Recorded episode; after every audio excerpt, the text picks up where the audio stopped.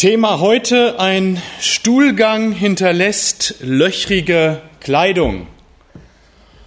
Ein Stuhlgang hinterlässt löchrige Kleidung. Um welche Geschichte handelt es sich?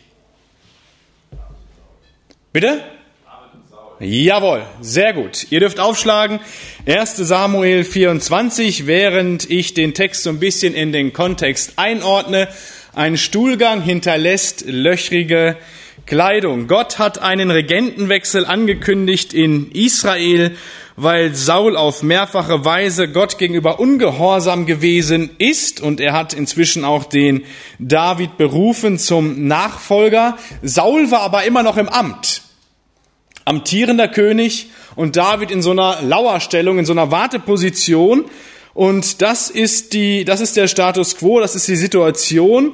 Für David geht es dann auch gut los. Er war dann bald Musiker im Palast des Königs. Saul wurde immer wieder heimgesucht von einem bösen Geist, der auch vom Herrn kam. Und er hat gemerkt, wenn man Musik macht, dann beruhigt ihn das.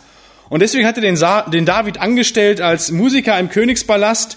Dann hatten wir darüber gesprochen, wie David den Goliath besiegt hat. Das war am Anfang des Jahres. Und er ist dann relativ schnell zu einem siegreichen Heerführer aufgestiegen. Das alles lesen wir in 1. Samuel 18. Und er wurde dann sogar der Schwiegersohn des König Sauls. Also ganz nah dran schon am Geschehen. Doch dann kommt die erste große Krise im Leben Davids. Und er wird verfolgt von Saul. Saul wird eifersüchtig auf David, weil die Frauen singen. Saul hat 1000 Mann geschlagen, David aber 10.000. Und dann ist man im Vergleichen drin, und dann sagt Saul sich, okay, dieser David, der muss weg. Und David ist, so sagen die Gelehrten, wahrscheinlich 10 Jahre auf der Flucht vor König Saul. Und ich denke, er hat sich manches Mal gefragt: Herr, du hast mich doch zum König gesalbt. Und ich muss hier fliehen von Höhle zu Höhle. Und der König, den du eigentlich abgesetzt hast, ist immer noch an der Macht. Wie lange geht das jetzt noch? Mein erster Punkt, den ich betonen möchte, ist, dass Krisen zu Gottes Plan dazu gehören. Krisen im Leben eines David, Krisen in meinem Leben, Krisen auch in deinem, in ihrem Leben. Krisen gehören zum Leben dazu, und sie gehören auch zu Gottes Plan. Gott entgleitet nichts, wenn wir in eine Krise hineinschlittern. Das sehen wir bei Mose. Mose ist aufgewachsen im Palast, die ersten 40 Jahre, Luxus pur. Dann hat er gedacht, er müsse das Heft selber in die Hand nehmen, hat einen Ägypter erschlagen, musste fliehen und war 40 Jahre lang quasi abgemeldet. Er durfte Schafe hüten, bis Gott ihn dann mit 80 Jahren wieder berufen hat. Wir sehen einen Elia, der die Baalspriester besiegt hat, auf dem Zenit war, wirklich für Gott geeifert hat, und im nächsten Moment bekommt er Angst vor der Königin, die ihn bedroht, und er muss dann fliehen, und er macht eine große Krise durch und möchte alles hinschmeißen. Vielleicht hast du auch schon mal alles hinschmeißen wollen, als Christ oder Christin. Solche Momente gibt es, und solche Momente gehören zum Leben eines Christen dazu. Das sehen wir unter anderem auch bei Hiob. Hiob hat eine Familienkrise durchgemacht, er hat seine Kinder verloren, er hat eine Ehekrise durchgemacht, ihm wurde sein ganzer Besitz weggenommen. Und trotzdem kommt am Ende Gutes dabei raus. Und wenn wir verschiedene Frauen und Männer in der Bibel betrachten, dann sehen wir, dass viele dieser Persönlichkeiten durch Krisen gegangen sind. Und auch heute gehen wir durch Krisen. Krisen in einer Ehe, da spricht man als Christ nicht so gerne drüber. Bei uns ist immer alles in Ordnung. Man möchte ja das Gesicht wahren. Man wird dann irgendwann vor vollendete Tatsachen gesetzt. So, jetzt trennen wir uns, klappt alles irgendwie nicht mehr. Aber Ehe ist Arbeit, das weiß ich so nach 11 Jahren. Und es gibt auch Krisen in einer Ehe. Krisen mit den Kindern, wenn die eigene Wege gehen oder die Kinder nicht so wollen, wie die Eltern wollen oder andersrum. Krisen im Job, Krisen in der Gemeinde. Und dann fragt man sich schon, ob es nach Gottes Plan läuft, und das können wir von der Bibel her nur bejahen. Ja, auch Krisen gehören dazu. Warum? Weil wir aus Römer 8, Vers 28 wissen, dass alles, was uns passiert, zu unserem Besten dient. Und Gott kommt und möchte uns gerade in den Krisenzeiten, wenn wir so gar nicht mehr wissen, wo wir hin sollen, wenn wir ganz unten sind, keinen Boden mehr unter den Füßen haben, kommt uns Gott entgegen und er möchte, dass wir ihm neu vertrauen. Und er möchte, dass gerade in Krisenzeiten die Beziehung zu Gott wieder intensiver wird, dass wir lernen, ihm zu vertrauen, dass ihm nichts entgleitet. Und auch das durfte ein David lernen.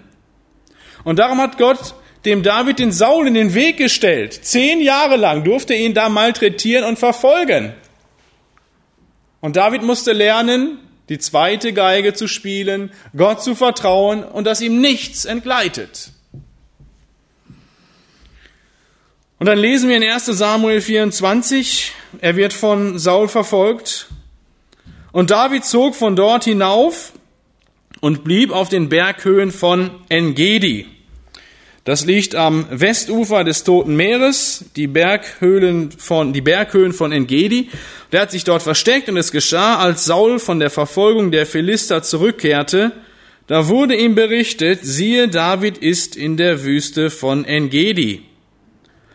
Und Saul nahm 3000 auserlesene Männer aus ganz Israel und zog hin, um David samt seinen Männern zu suchen auf den Steinbockfelsen. Und als er zu den Schafhürden am Weg kam, war dort eine Höhle. Und Saul ging hinein, um seine Füße zu bedecken. David aber und seine Männer saßen hinten in der Höhle. Folgendes Szenario: David flieht mit seinen Männern. Sauls höchstes Anliegen war, ich möchte David töten. So, das stand so als momentane Regierungserklärung bei Saul ganz oben. Wahlprogramm war bei ihm, David töten. So, das war also immer hinterher. Zwischendurch musste er gegen die Philister kämpfen, die haben ihn dann abgelenkt und dann musste er wieder zurück, David töten. Das war sein Programm. Und jetzt sitzt er dort in den Höhen von Engedi und dann steht bei mir, um seine Füße zu bedecken. Hat jemand eine Bibel mit und steht bei einem was anderes? Was heißt das, seine Füße zu bedecken? Er musste auf Toilette. Stuhlgang. Das nennt man einen Euphemismus. Wenn man etwas nicht direkt aussprechen möchte, aber es schöner umschreibt, Stilmittel, kommt immer mal wieder vor in der Bibel, er hat seine Füße bedeckt. Also wenn ihr das lest, er hat seine Füße bedeckt, heißt, er musste mal groß. Was für eine Szene! Also Saul sitzt dort in der Höhle und kämpft mit seinen Hämorrhoiden. Muss er ja irgendwie, weil er nicht gemerkt hat, dass David und seine Männer da hinten in der Höhle saßen. Da sprachen die Männer Davids zu ihm, siehe, das ist der Tag, von dem der Herr zu dir gesagt hat, siehe, ich will deinen Feind in deine Hand geben, dass du mit ihm machst, was dir gefällt. David wird hier von seinen Männern beraten. Die haben natürlich sofort die Situation erfasst. Guck mal, da sitzt dein Feind. Der konzentriert sich gerade auf was ganz anderes. Geh hin und mach dich hinab. Waren das gute Berater hier in der Situation? Seine Jungs? Wie waren die drauf, diese Männer? Wir werfen mal einen Blick, 2 Kapitel vorher, 1. Samuel 22, Vers 2. Da steht, als David auf der Flucht war und es versammelten sich zu ihm, zu David, allerlei Männer, die in Not und Schulden waren und alle, die ein verbittertes Herz hatten. Und er wurde ihr Oberster und sie hielten es mit ihm etwa 400 Mann. Inzwischen waren sie schon 600 Mann, aber David hatte inzwischen so eine Schar von 600 Leuten, 600 Männer um ihn herum. Und wie waren die meisten von denen drauf?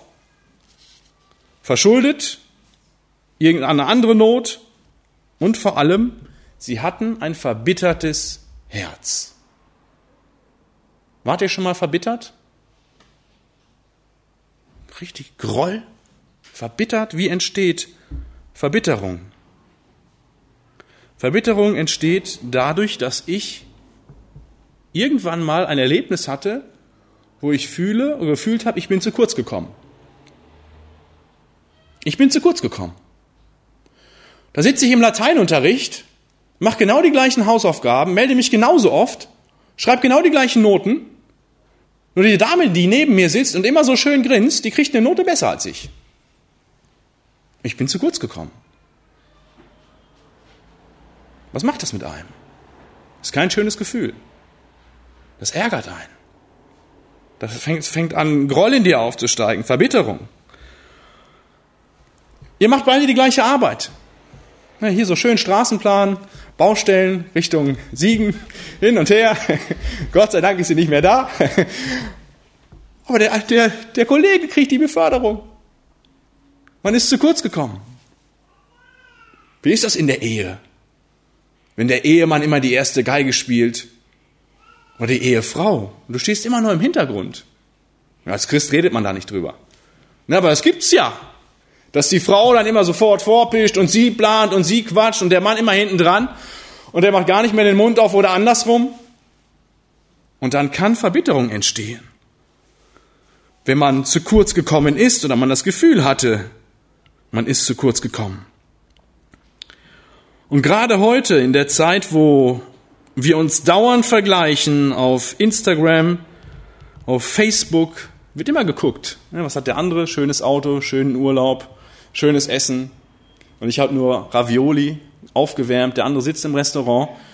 Und wir vergleichen die ganze Zeit, wir sind dauernd im Vergleichen drin, quasi die ganze Zeit heute. Und wir gucken nur noch auf diese Dinger, nur am Vergleichen und da kann Verbitterung entstehen. Und das kann zu Neid werden, zu Missgunst und zu Hass. Und genau das Gleiche ist mit Saul auch passiert.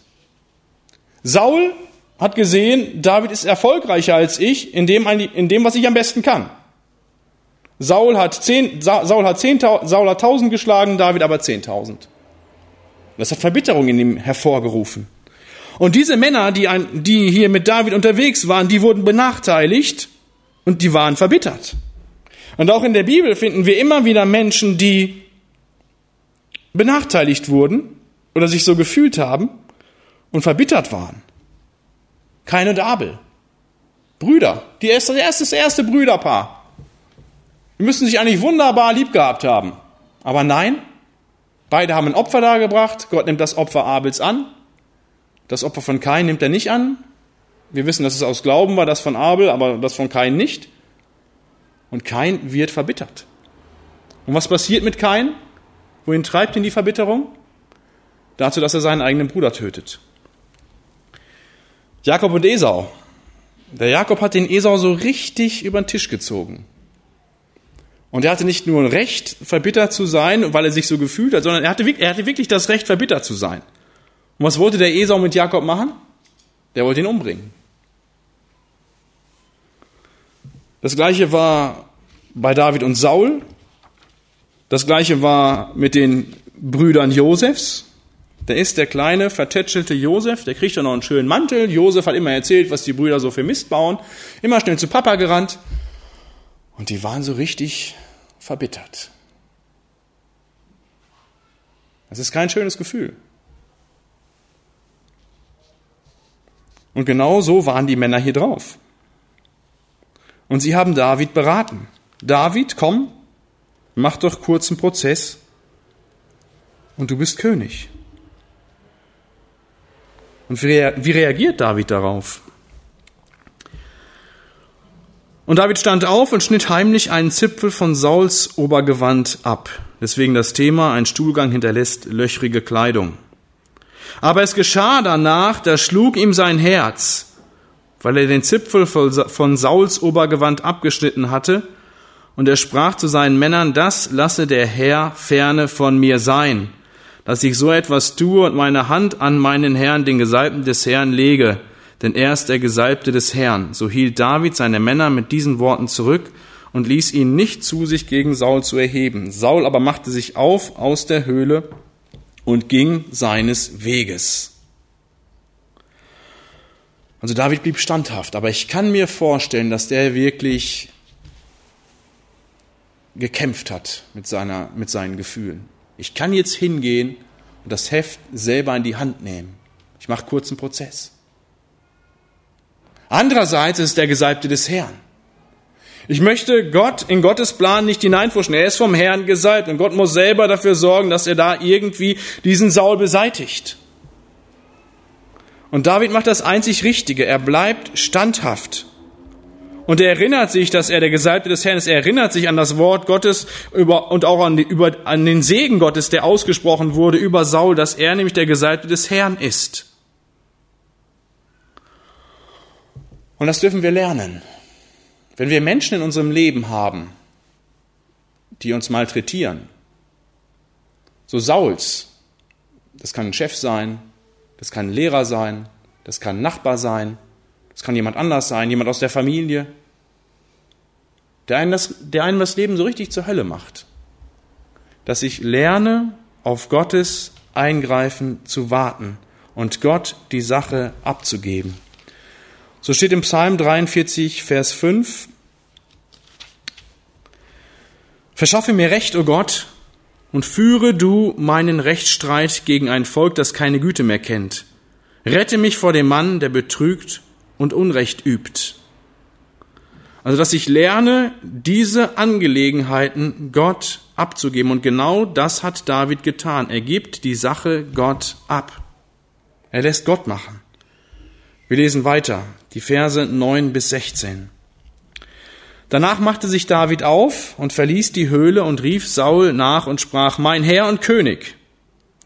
Da sah Saul hinter sich, und David neigte sein Angesicht zur Erde und verbeugte sich. Und David sprach zu Saul, Warum hörst du auf die Worte der Leute, die sagen, siehe, David sucht ein Unglück? Siehe, an diesem Tag siehst du mit eigenen Augen, dass dich der Herr heute in der Höhle in meine Hand gegeben hat. Und man sagte mir, ich solle dich töten, aber es war mir leid um dich, denn ich sprach, ich will meine Hand nicht an meinen Herrn legen, denn er ist der Gesalbte des Herrn. Nun sieh, mein Vater, sieh doch den Zipfel deines Obergewandes in meiner Hand. Da ich nur den Zipfel deines Obergewandes abschnitt und dich nicht umbrachte, so erkenne und sieh daraus, dass nichts Böses in meiner Hand ist, auch keine Übertretung. Ich habe auch nicht an dir gesündigt. Du aber stellst mir nach, um mir das Leben zu nehmen. Der Herr sei Richter zwischen mir und dir, und der Herr räche mich an dir, aber meine Hand soll nicht über dir sein. Wie man nach dem alten Sprichwort sagt, von den Gottlosen kommt Gottlosigkeit, aber meine Hand soll nicht gegen dich sein. Wen verfolgst du, König von Israel? Wem jagst du nach? Einem toten Hund? Einem Floh? Der Herr sei Richter und entscheide zwischen mir und dir, und er sehe danach und führe meine Sache und verschaffe mir Recht von deiner Hand. Also David hat so viel Gottvertrauen, dass er sagt, ich werde hier benachteiligt.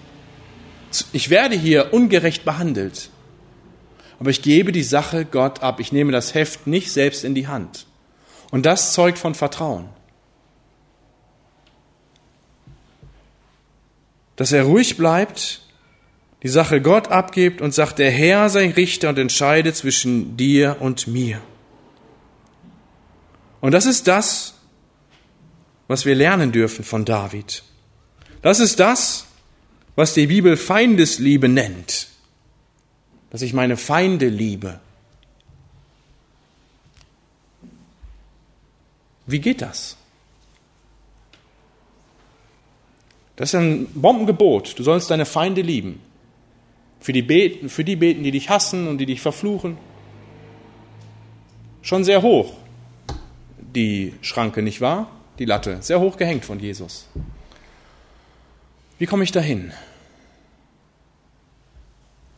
Es ist wichtig zu wissen, wo ich herkomme, wer ich selber war ohne Jesus. Wenn ich andere beurteile und was andere mir antun. Denn die Bibel sagt uns ganz klipp und klar in Kolosser 1, Vers 21, dass wir Gott feindlich gesinnt waren. Und jetzt kannst du sagen, hey, mein Leben ist eigentlich relativ dufte gelaufen. So böse bin ich jetzt gar nicht. So viel Mist habe ich jetzt gar nicht gebaut. Lies die Bergpredigt, lies die Maßstäbe Jesu an uns und du wirst merken, dass ein schlechter Gedanke schon reicht, um vor der Heiligkeit Gottes nicht mehr bestehen zu können. Ich lese euch Kolosser 1, Vers 21.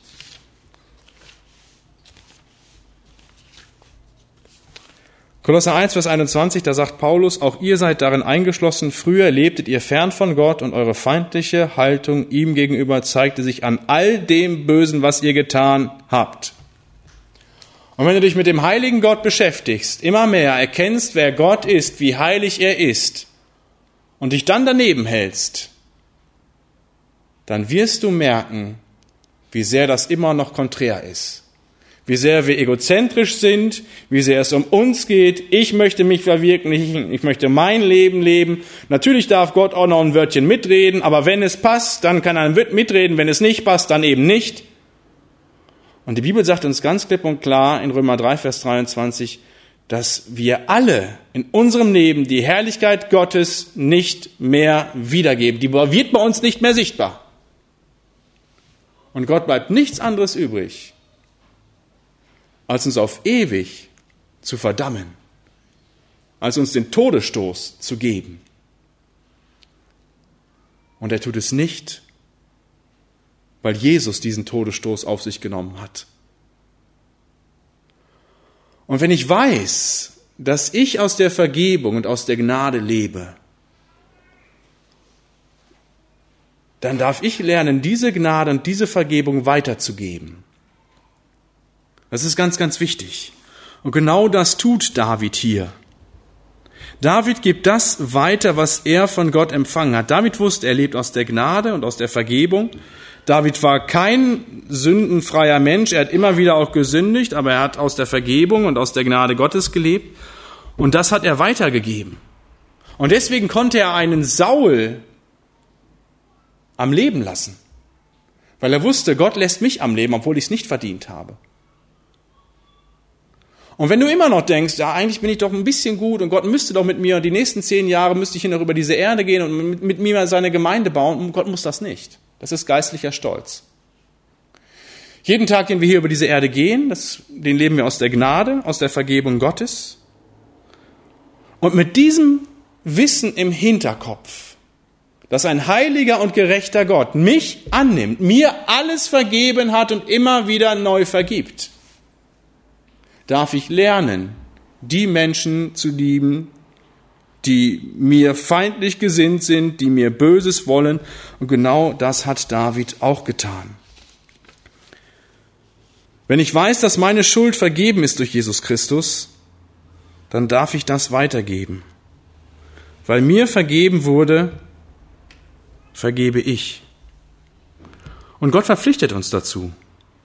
Er sagt, wenn du aus der Vergebung lebst, Samuel, wenn du aus der Gnade lebst jeden Tag, dann gib das bitte auch weiter. Das beten wir im Vater unser.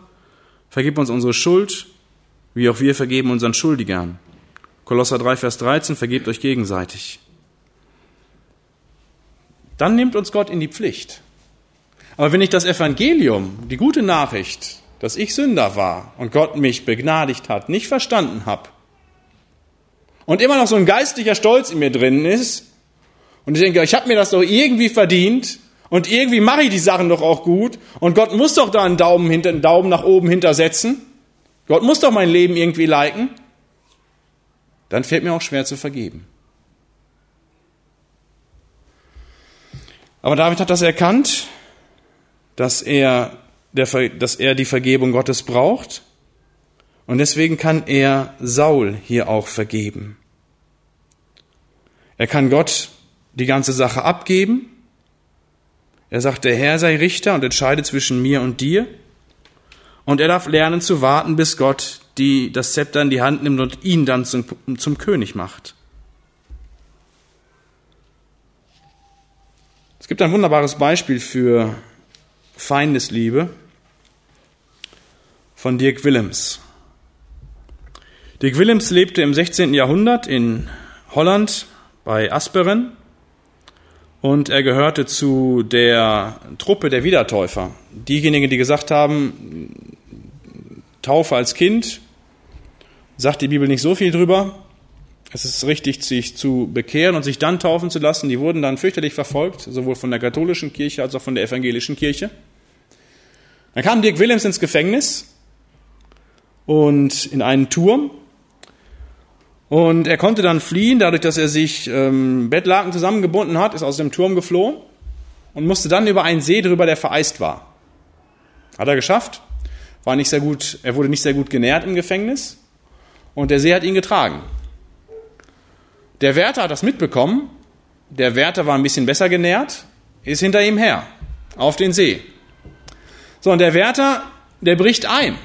Dirk Willems ist leicht, wie so ein Hüpfter, so wie eine Gazelle rüber, weil er sehr leicht ist. Der Wärter bricht ein. Und ich weiß nicht, was ich in dieser Situation machen würde. Ich würde sagen, ja, das ist ein Wink des Himmels, der Herr hat mich befreit, ich bin frei, ich hau ab, lass den Wärter da ersaufen. Und Dirk Willems dreht um, weil Jesus ja von Feindesliebe gesprochen hat. Und Dirk Willems wusste, ich lebe aus der Vergebung, aus der Gnade. Und er geht hin und holt den Wärter raus. Was macht der Wärter? Der Wärter nimmt ihn mit ins Gefängnis und Dirk Willems kommt auf den Scheiterhaufen und verbrennt. Aber er wusste, ich lebe aus der Vergebung und ich darf meinen Feinden vergeben. Es ist wichtig, dass wir lernen zu vergeben. Nicht nur, weil Jesus das möchte, auch weil es gut für uns ist. In Sprüche 4, Vers 23 steht, mehr als alles, was man bewahrt, behüte dein Herz. Achte auf deine Gedanken und Gefühle, so sagt die Hoffnung für alle, denn sie beeinflussen dein ganzes Leben. Es ist wichtig, dass wir die Dinge, die uns angetan werden, dass wir die nicht mit uns herumschleppen, sondern dass wir die Gott abgeben, dass wir die vergeben, weil sie sonst zu Groll werden und auch zu Bitterkeit. Und das kann einen fertig machen. Ich möchte schließen mit einer Geschichte, das ist eine profane Geschichte zur Vergebung, aber die das veranschaulicht. Ich weiß doch gar nicht, ob ich die Geschichte hier schon mal erzählt habe. Wenn nicht, dann kann man es als pädagogisch wertvoll ansehen, wenn man Geschichten auch zweimal hört.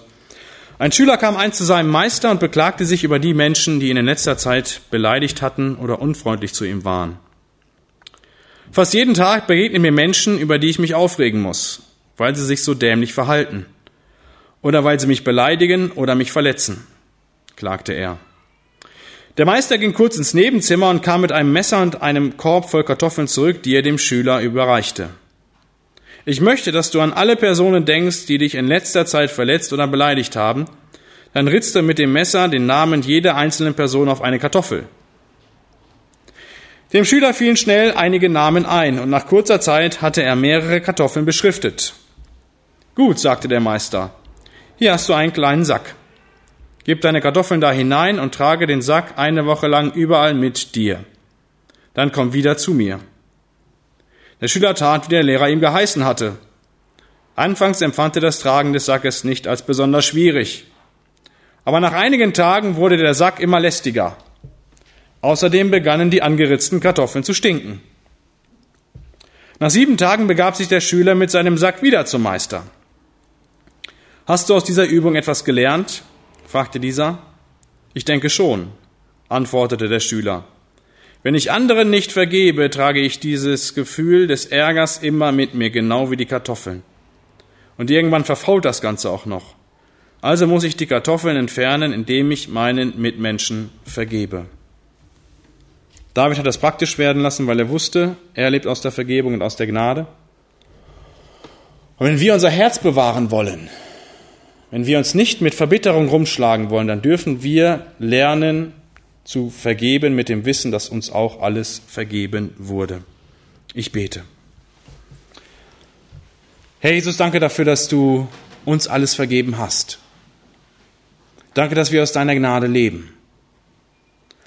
Und wie oft sind wir doch trotzdem geistlich stolz und denken, wir müssten den anderen nicht vergeben und wir führen doch ein halbwegs gutes Leben.